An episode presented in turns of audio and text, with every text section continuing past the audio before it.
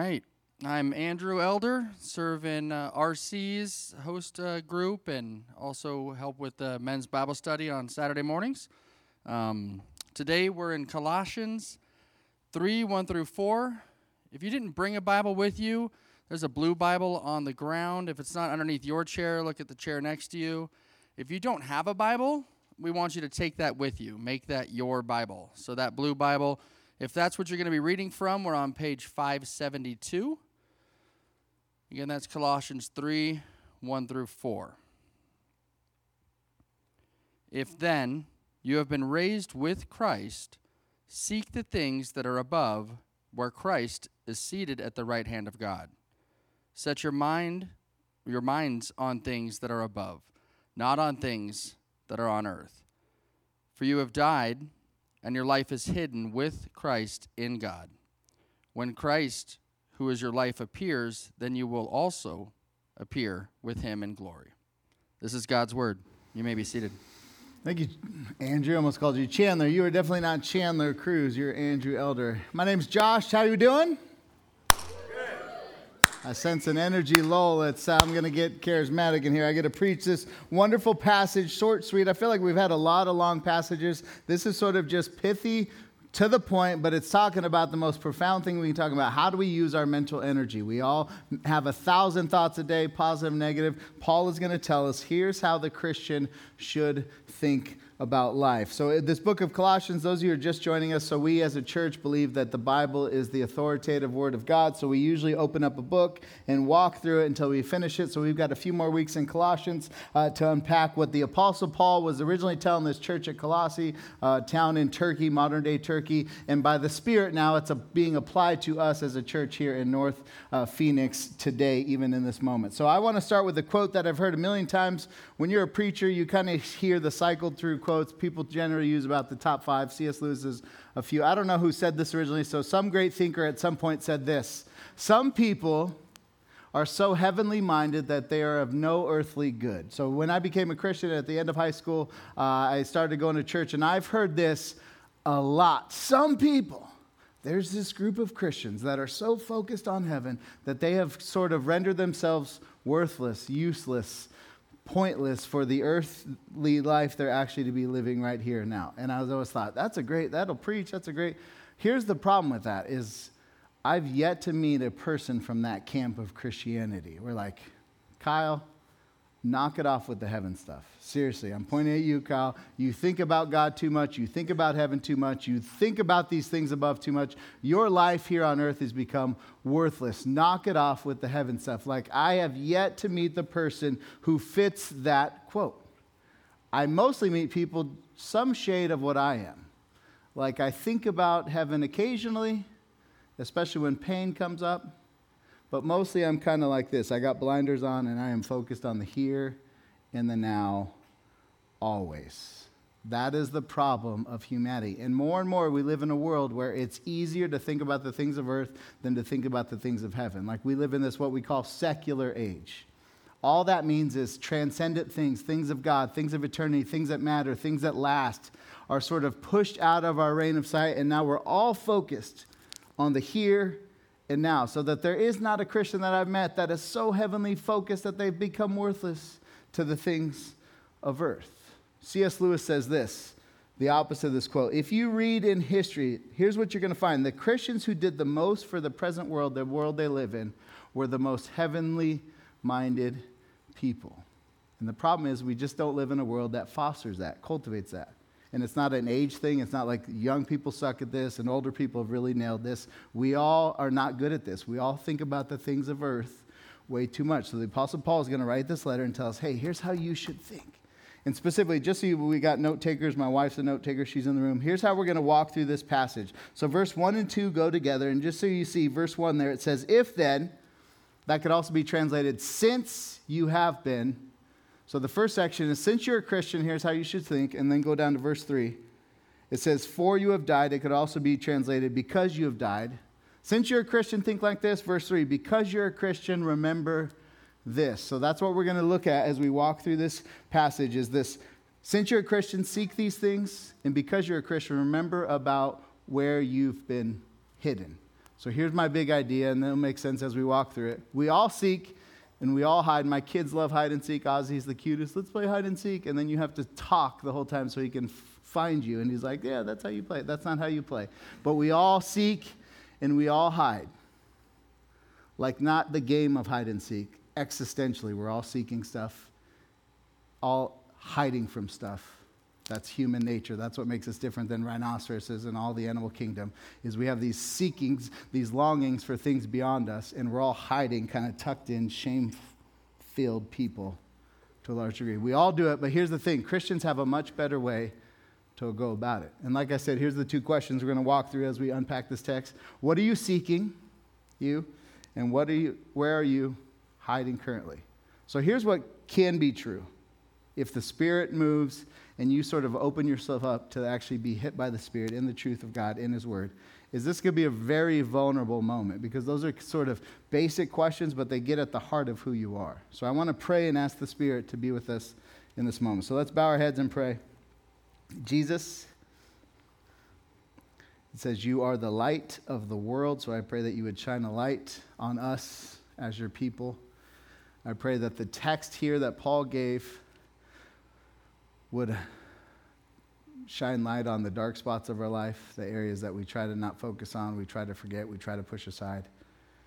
And that your Holy Spirit would come towards us, not in judgment, but in love and grace and truth and offering a better way. God, all of us want a better life, want a full life. And all of us are being duped in a variety of ways. So we ask your Spirit to come and meet us and move amongst us this morning. It's in Jesus' name we pray. Amen. Amen. So here's the first question. Like I said, what are you seeking? Now, here, if we were like a really open and vulnerable and honest church, we could go around and, like, what are you ultimately seeking? It's like, what do, what do you mean by that? Jesus would ask people this, and it's interesting because he'd like meet with people, not necessarily like Christian people or Jesus followers or godly people, just people. And uh, one of the main questions he started with was this question What do you want? Like in this room, we got single people. He'd say, What do you want? We got married people. What do you want? We got divorced people. What do you want? We've got kids with very rough home lives. What do you want? It was sort of Jesus' way to not like just trump everyone with the God, God card. And I know all things. I don't need to listen. It's like what bad parents do. They don't ever draw out what's inside of a kid. Jesus would walk around and say, Hey, what do you want? Blind man, the most obvious thing in the world what he wants. And Jesus said, Hey, what do you want? As a way to give him dignity and say, I want to see. I'd like to not be so different than everyone else. I'd like the gift that everyone else has of vision. What do you want? Like if I just gave enough awkward space, like does something come? Like what are you seeking? What is it that you want right now? Like we come to church because we think there's more to life. We think there's a God who could actually provide more to life. What is it you want? Jesus says, What do you want? Now, whenever I want to answer big questions in life, I go to a few key thinkers in the world. One of them is Taylor Swift, and she's always spot on with her uh, stuff. I've been listening to her old stuff, and she is she's still the greatest. But she just spoke at NYU graduation. She's getting an honorary doctorate. Good for you, Taylor. But she said this comment that I think summarizes what's wrong with the world we live in and trying to answer the question of what do you want because the world has presented us with not great options. Here's what Taylor Swift told this graduating class. So a bunch of picture a thousand 22 year olds ready to take over life and conquer life. Taylor Swift says this I know it can be really overwhelming figuring out who to be and when. The ultimate question of college and sort of life, figuring out who you are now and how to act in order to get where you want to go. Taylor says, I have some good news. It's totally up to you.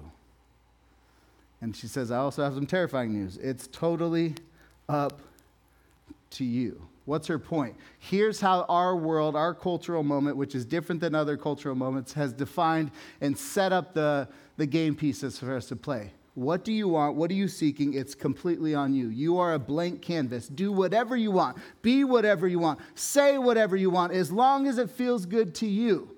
What I'd ask was, which version of me? Like the 17 year old idiot version of me or the 39 year old version of me that's still mostly, which version of me gets to answer the question? And that's why Taylor Swift says it's so encouraging that you can be whatever you want. And just so you know, at the same time, it's terrifying to think that I've got to figure out what life is all about.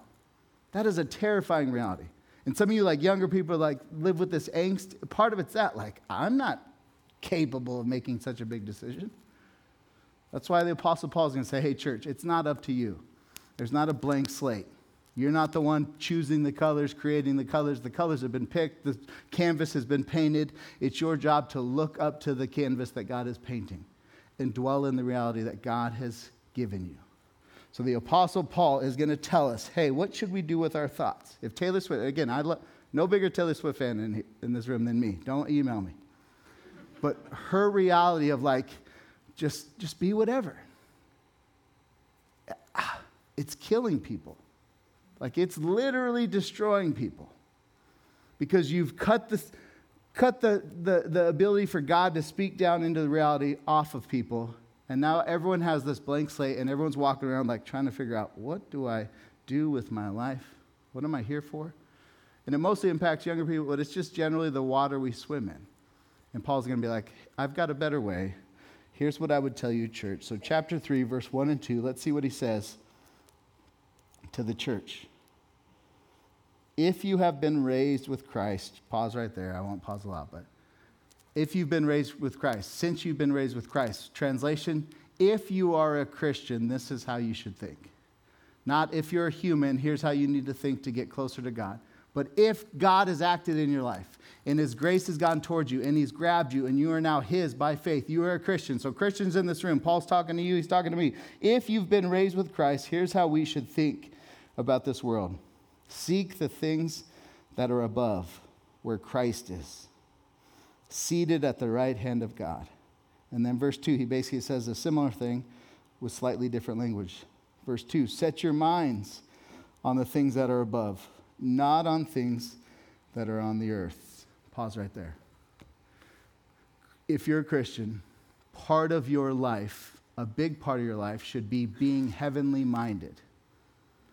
Like, as I think about that quote, I'd like to be accused of being the guy who thinks about heaven too much, who talks about God too much, who dwells on God too much. I'm not currently that guy.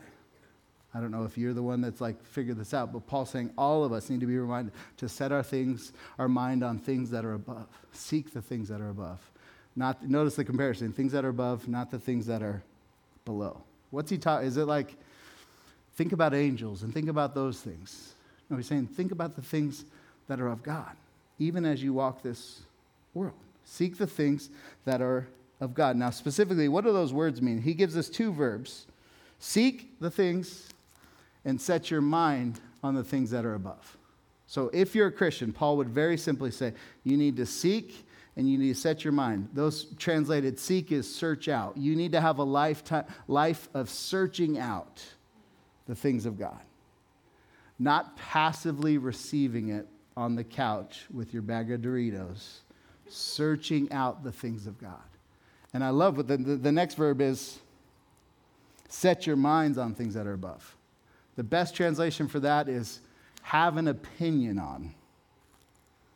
So notice what Paul tells the Christians. Hey, Christian, if you've been raised with Christ, if your faith is in Jesus, search out and form strong opinions about the things of God. That's what you should be doing. Like, that's way more easy to understand. Because, like, I got opinions. I got strong opinions. And I'm getting to that age where, like, there's, there's a point of no return in middle age where you just become your dad. Like that guy with all those opinions. Like, how did this happen? I did not see this happening, but it's, it's arrived in my life. I was out to dinner with this group of friends. We're having tacos drinks. It's amazing. And then one guy gets the mic. And he goes on about the water shortage in Arizona. And he riffs for like 25 minutes. Like it's, he works for this water company, helping farmers get water. And I'm just kind of sitting there and I have like an out of body experience. I'm like, this is what I used to watch my dad do with his buddies. They would just take the mic and complain about stuff they had strong opinions on. And I'm my dad right now. Like, this has happened. We, I have a strong opinion about stuff. Paul is saying this have strong opinions about things that actually matter. You ask me about school choice. You ask me about trees. You ask me about sword scenes. I've got lots of opinions. Paul is saying, but if someone comes to you and asks you about the things that are above, what do you have to give? That you've developed in your searching and coming to strong opinions about? Search out, have strong opinions. Because here's the thing when you say set your mind on things above, seek the things that are above, like in, I've been in a lot of church settings where you can hear these things and you leave unaffected because it just sounds like, I don't even know what that means. That's so like up in the air. But Paul's saying this use your time, use your energy, use your money, use your downtime, use your vacation time, use your time with friends to search out the things of God and start to form strong opinions about the things that are above. That's what we're supposed to be doing. No matter what age, no matter what stage of life, seek out the things of God. And then what do we do as we seek out the things of God? How do we develop sort of strong conviction about the things of God? I don't want to get too practical because it's like kills the mystery of it, but I think it's helpful to have some basic steps. So here's what I have here. How do we start to set our mind on things above? Like, Josh, give me some. What do I do? Like I walked in here, somebody invited me. I don't know anything about Jesus, but I, am trying to figure this out. How do you set your mind on things above? So most of it's in this text, but before we get there, here's the first thing I think we all need to remember is this. Be honest with what you're actually seeking. It's the Jesus question. What do you want? So I've got a counselor, lots of people are in counseling. It's very helpful in a lot of ways, but here's what I've found with counselors. They have all this education, all this training, and so much of what they bring into the room and present to me is very like basic, just drawing out what's inside me. Like, Josh, what do you want? How are you feeling? Why are you feeling that way? Like, we're all just humans. We're all the same six year old kid we once were, just with more stuff and more baggage and more life. But we still just have this heart and gut and desire to have a full life. So before you get into like trying to get to the things above, I tell you, just be honest with what you're actually seeking. So very practically, you, God, I'm tired of being lonely. I'm just sick of it. Because here's the reality God knows everything going on, and it does us no no good deeds as a church to present ourselves as something other than we are. Now, I get we don't need to just camp out on just be authentic people and spew all over in every environment. That's not what I'm saying. But we need to develop the habit of being honest, especially with God. God, here's what I want. I just, I'm tired. I'm sick of this. I can't believe you let that person do that. Start with your honest stance before God. And here's the next thing I tell you to do good it's not in the text, but it's implied. Change your posture and your vantage point. Because Paul says, Seek the things that are above, set your mind on things that are above, which means we're trying to put our mental thoughts towards something that is above where we're currently at. So here's what I would tell you is your body, the way you posture yourself matters in when you worship God. So for me, practically, here's what it looks like. When I'm like weeks, months of just kind of in a lull, just kind of going through, going through the grind, doing my thing, trying to be a good husband, trying to be a good dad, da da da da da. And like, there's times where I pause. I'm like, I have not looked up to the sky in three months.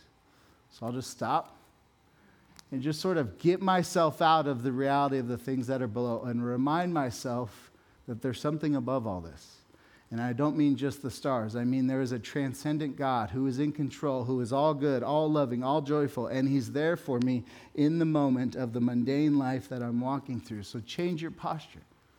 Prayer, oftentimes you're supposed to be on our knees. Why do we do that? To like get religious points? No, it's to change your posture. Be like, uh, there's someone else in control of this world, and it's not me, so I'm going to bow down and lift my eyes up to Him. Chandler, when he does our benediction, asks us to lift out our hands. Why? As a posture, to receive from God. So change your posture. Um, where am I at here? Here's the next thing seek out some strong opinions about a few things that Paul brings up in these texts. So, how is like, if I had a jar of how full your opinion tank is on these things, here's the things Paul tells us to have strong opinions about. I'm going to read them all and then we're going to walk through them one by one. But verse 1, remember, he says, If you've been raised with Christ, seek the things that are above where Christ is seated at the right hand of God. And then verse 2 he basically says the same thing in a more simple language. Seek the things that are above where Christ is seated at the right hand of God. So we need to come up with strong opinions about these things. Here's the first thing things that are above. What does that mean? Here's often what I do, especially in suffering, is I'm in some sort of suffering and I look ahead to heaven one day where all things going to be better than it is right now. That's not what Paul says. He says, if you're in a hard spot, think about the day when this hard spot's gone. Paul says, wherever you're at, right now in this moment, seek the things that are above. What's God doing right now? What's heaven like right now? As you, whatever, like I think about my kids all the time, and just school is rough. I mean, just picture like 30, 13 year olds in the same room. And then you multiply that, and you get all these classrooms of 13 year olds. And then you got to walk into that every day. And you got to hear the opinions of a bunch of 13 year olds about what they think you're like, what they think you. Nah, nah, nah, nah, nah. What's my prayer for my kids? That they would say, oh, but one day, heaven, all these 13 year olds are not going to be there. They're going to be in hell, and I'm going to be in heaven with Jesus. Maybe. And there'd be justice in that prayer.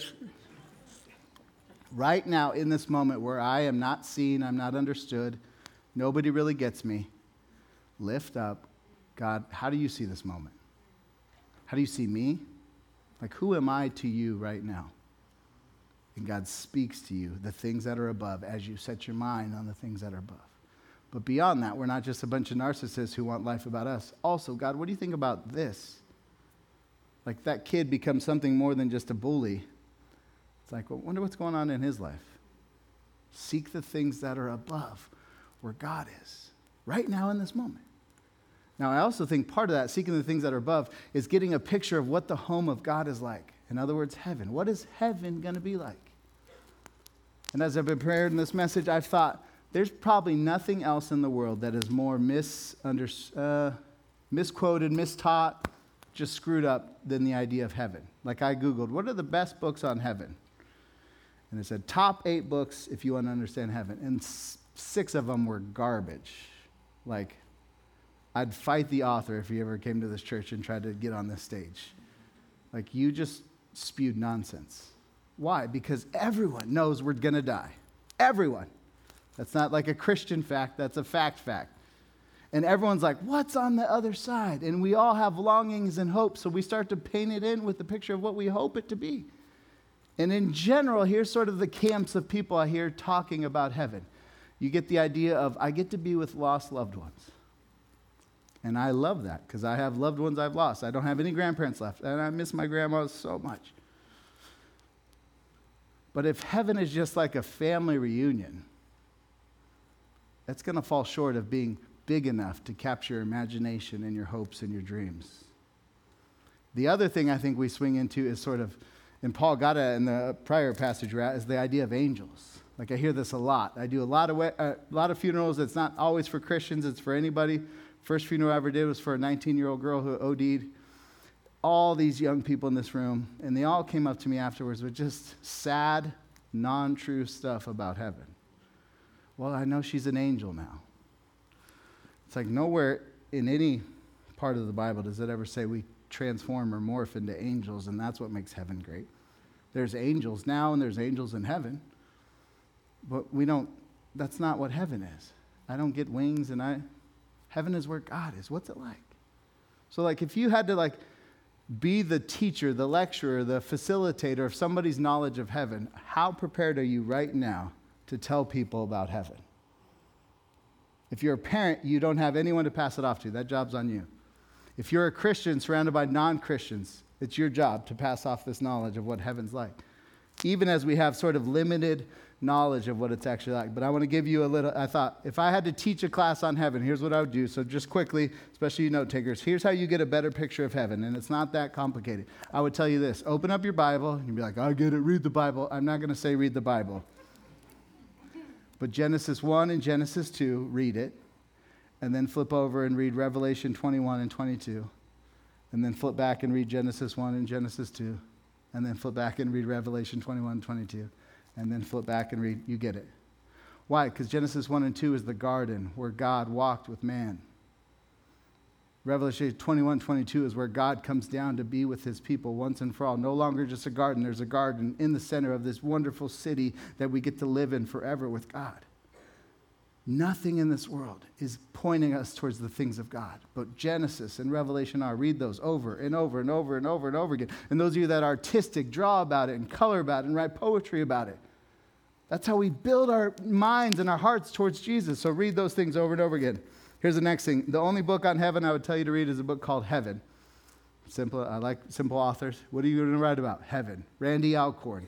It's like this thick, though. But I became a Christian at 18 out of a Catholic background. I read Heaven at about 24. In 24 years old is when the first time I actually longed to be dead and to be in heaven. And the only thing that changed is I read this book, unpacking the reality of, oh, it's not just goofy, fat angels and my aunt who passed away. It's like God really is got a plan and he's working all things together and heaven's going to come down to earth and it's going to be amazing. And he walks through like his questions like will there be coffee? Can I eat fish? Will I eat meat? As simple as that to like what is the ultimate plan of reality? Read the book Heaven, especially over the summer. Spend some time thinking about these things. Here's the other thing I do, and this sort of practice it's sort of I call it sanctified imagination. So years ago, I used to take the city bus to work. And I remember one time just looking at the bus stop, and these two people are sitting on the bench, and they weren't talking to each other. They weren't smiling. They weren't fighting. They weren't, like, I had no idea, but it was just like, and I just had a sadness in me, like, that's sad. Like, two humans could not be sitting more close together and, like, so far apart. And I just thought, that's sort of the world we live in. Like, yeah, there might not be war, and it's not Russia, Ukraine right now, and it's not, you know, people being murdered in Buffalo for the color of their skin, but it's like a picture of like, we're not as connected as we could be. And I took it as heaven has not come to this moment yet. So I have all these day, moments throughout the day, and don't, I'm not holier than thou.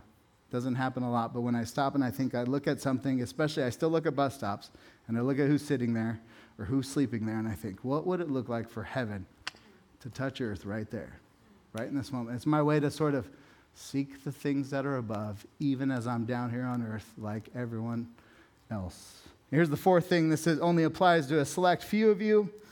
Um, those of you that are married and get to enjoy sex in marriage, here's what I would tell you no other gift uh, that the Bible gives us, I, th- I think it's a temporary gift to be enjoyed between husband and wife but it's also like packed with all this imagery of like this is what ultimate reality is is two things coming together nothing blocking them.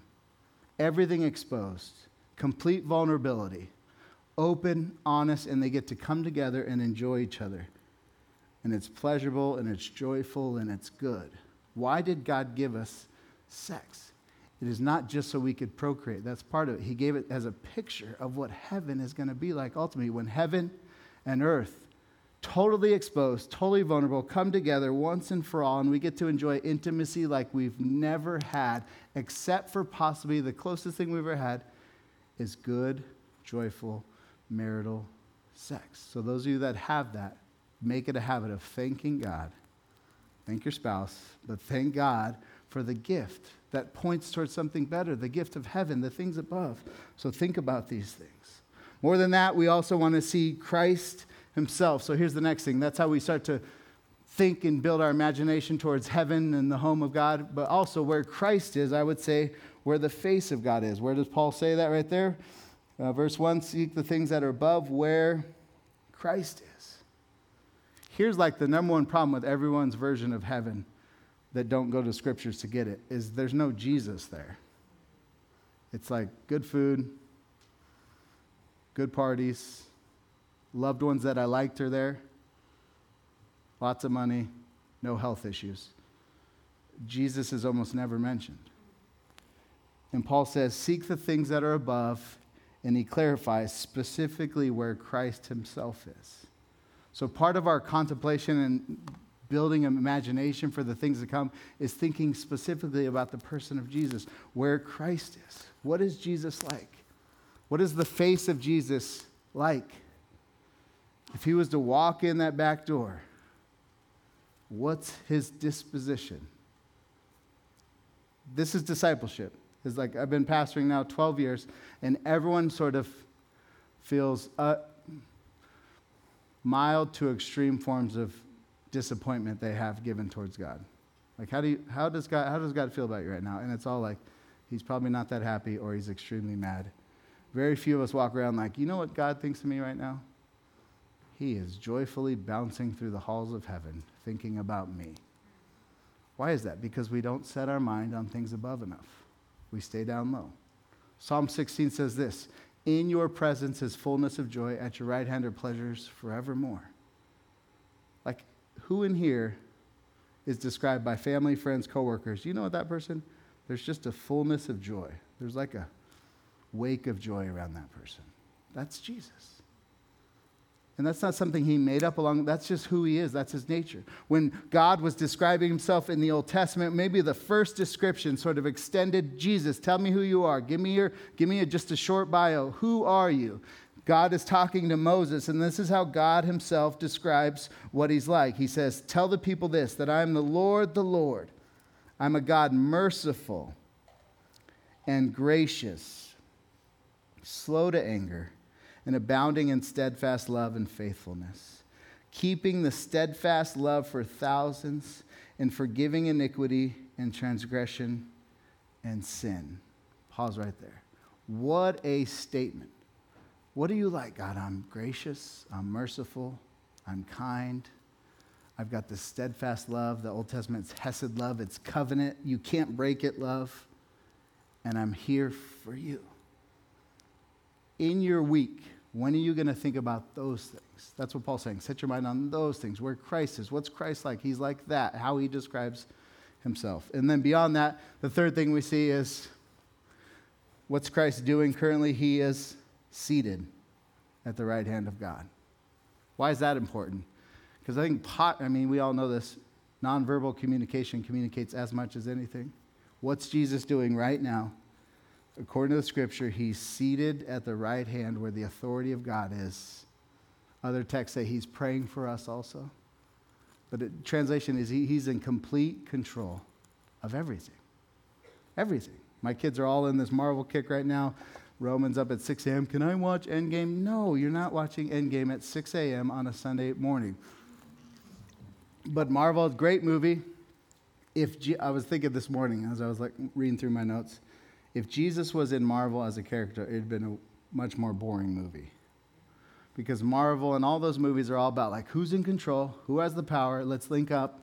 Thanos, is it this person? Who's going to win at the end?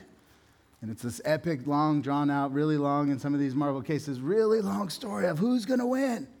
And I just picture like if it fit, spanned over and Jesus is there and he's seated on the throne. And he's like, All right, Thanos, you got two minutes and 16 seconds, and then you're done. And Iron Man, I hate to tell you this, but you're done too. You're in complete control. Like, we are the most anxious generation that this universe has ever known. They're going to be studying us for decades. We are like a bunch of lab mice. Hey, give them phones early, give them lots of sugar, let them look at images of themselves perpetually till they're blue in the face. Put them into school, turn up the heat on school and how important it is. Put them around all these things, and let's stand back and see what happens. Well, we saw what happened. Everybody is full of angst and depression. Well, what do we do about it? We get the help we need to get help, but also part of it is set your mind on things above all this. What is Jesus doing? He's seated. Is that a word? He's seating right now in this moment. Not anxious, not worried, not befuddled, nothing. He's ready and willing to be there for you. You got to set your minds on that one who is seating at the right hand of God. He is seating at the right hand of God. This mic is driving me nuts. Let me just read again, verse 1, verse 2. What does Paul tell us as a church? If you then have been raised with Christ, seek the things that are above where Christ is, seated at the right hand of God. Set your minds on things that are above, not on things that are on earth. What would Paul tell us? Seek the things that are above. Do not settle for those things that are below. But Paul has more to just tell us. Because here's what can happen in Christianity it just happens in, as you start to get a mind full of great things, you start to sort of look down on others. The Bible calls it haughty eyes. So, how do I keep from having pride and haughty eyes as I seek these grand, glorious, beautiful things that the Lord has prepared for us? How do I do that? Paul's next section is going to tell us exactly how the Christians stay rooted and humbled even as we seek the things that are above. Here's the next section is where are you currently hiding? First question, what are you seeking? Second question, where are you hiding? And just here's the blanket statement all humans are all on a path for both seeking out stuff, pleasure of life, and hiding from the hard things, and specifically hiding from God. Like I see it, there's this news story now. Some lakes in Vegas, they're starting to dry up, and they're starting to find all these dead bodies that they think the mafia put there. It's like, wow, this is crazy. And my mind went back. I had a few lunch meetings with a guy at one of my former churches who said, I spent most of my life helping out the mafia. Just like picture the strongest, burliest, like meanest dude you'd never want to get a fight with. And I'm sitting across from him, and he's like the most sheepish, like embarrassed, full of shame. And I think, he's the guy who did that. And he's hiding from God because he's ashamed of what he's done. And it doesn't just take something that extreme to make us hide from God. Like I already see it in my kids when they ask when they want to ask for stuff. They come and they ask me and they do this thing that drives me nuts. The younger two, especially, they when they want to ask for something, they know they're going to get probably a no. Is Dad, can we? It's like some Genesee would do. Just all long drawn out. all uh, I'm like, just ask the question. Can we have dessert for breakfast? No. And that's just another cute way of them hiding rather than coming full force. Here's who I am. Here's what I want. It's like, I'm going to kind of hide. It's like Floyd Mayweather is the greatest boxer of all time. All he did was box by doing this. And he won and he never lost. He was always just hiding from the punches. And humans walk in this world and we're all just hiding from the punches because we know we deserve to be punched. You have two options when you think about hiding from God you can hide from God, or what Paul's going to tell us here is you can be hidden by God. We all come in this world hiding from God, whether you're a mafia person who has serious stuff, or you're a little kid who's like, ah, that little hint of shame inside of you. We're all the same. You can hide from God. Where does that hiding from God start? It starts in Genesis 3. It's the family tree we all come from. The family, what's your family of origin? I can go back to, oh, Mike and Maureen, and they were divorced. And da, da. I'll uh, go further back. We all have the same family of origin. Genesis 3. You don't need to turn there, but Adam and Eve are our first mother and father. And God gives them a perfect world to live in. You can enjoy everything except just don't eat of the tree. And they go, well, I don't know. And they eat. And immediately it says their eyes were opened. And they immediately got fig leaves to cover up what was now known as nakedness. Prior to that, it was just how it is. That's called shame. This thing, what's this? It's shame. I must cover myself. And more than just covering themselves, it says they went and ran and hid from the presence of God. And if you read Genesis 3, that is a playbook for how humans deal with life over and over and over again. We walk into this world, we come into this world, and things about us are shameful, we're scared, so we cover and we hide ourselves and we run from the presence of God. That is the option. And you can couch it with whatever religion. Well, we'll call it Islam. Islam is just running and hiding from God using good works as the thing to cover them fill in any other religion, fill in. You do you, Taylor Swift, you do you. It's just covering yourself, trying to hide what's really there because we know deep down we don't live up to what God wants from us. That's a good feeling. The solution we have is a bad solution. What we need is what Paul says here in verse 3, which is where we're going to end. What does Paul remind us about where Christians get to hide? Where do we get to hide? Verse 3 For you have died. Again, shorthand for Christianity. You've been you have died with Jesus, and your life is hidden with Christ in God. Let me read that again. For you have died, and your life is hidden with Christ in God. What is the gospel of Jesus Christ? If we're all the same, we're all covering, we're all hiding, the gospel is we must be hidden by God Himself in Christ. We saw a picture of it. Adam and Eve had those fig leaves on, and God said, That is not sufficient. And He went and killed an innocent animal and covered them with the skins of an innocent one who was killed on their behalf as a way to, like, just so you know, that's what you're looking out for. And now Paul summarizes what Jesus accomplished in his life is he took you and he hid you. His death, you're hidden in. His resurrection, you're hidden in. All the bad can't find you. No judgment, no punishment, no guilt, no fear, no shame can find you. Why? Because you are hidden in Christ and He already took the punishment. He already took the guilt. He already took the shed blood on your behalf. You are hidden in Him. That is the gospel. No other system of thought offers you such a secure relationship with the divine except for Christianity. You are hidden with Christ. Set your mind on those things. I had the most beautiful, I mean, just choked me up picture of this the other day. I get this Covenant Eyes report, which is if you you know want to have accountability with pornography on your screens or whatever. So I I'm the accountability partner for some kids from my former church. And for a while there, it was like mostly Tinder. And I remember texting one time like, so it's like a those of you know I'm over explaining, but Tinder, you get these pictures of like this is probably a questionable image. So it's like all these things. I'm like, dude, I can't totally tell, but this seems like not the best way to be spending your time on your phone. He's like, all right. And then eventually, I don't see Tinder anymore. I see ESPN. I see all this stuff. I, I can kind of make out a little bit. But like three days ago, I saw that. I'm like, oh my gosh. That is, it was like three in the morning. Screenshot taken at three in the morning.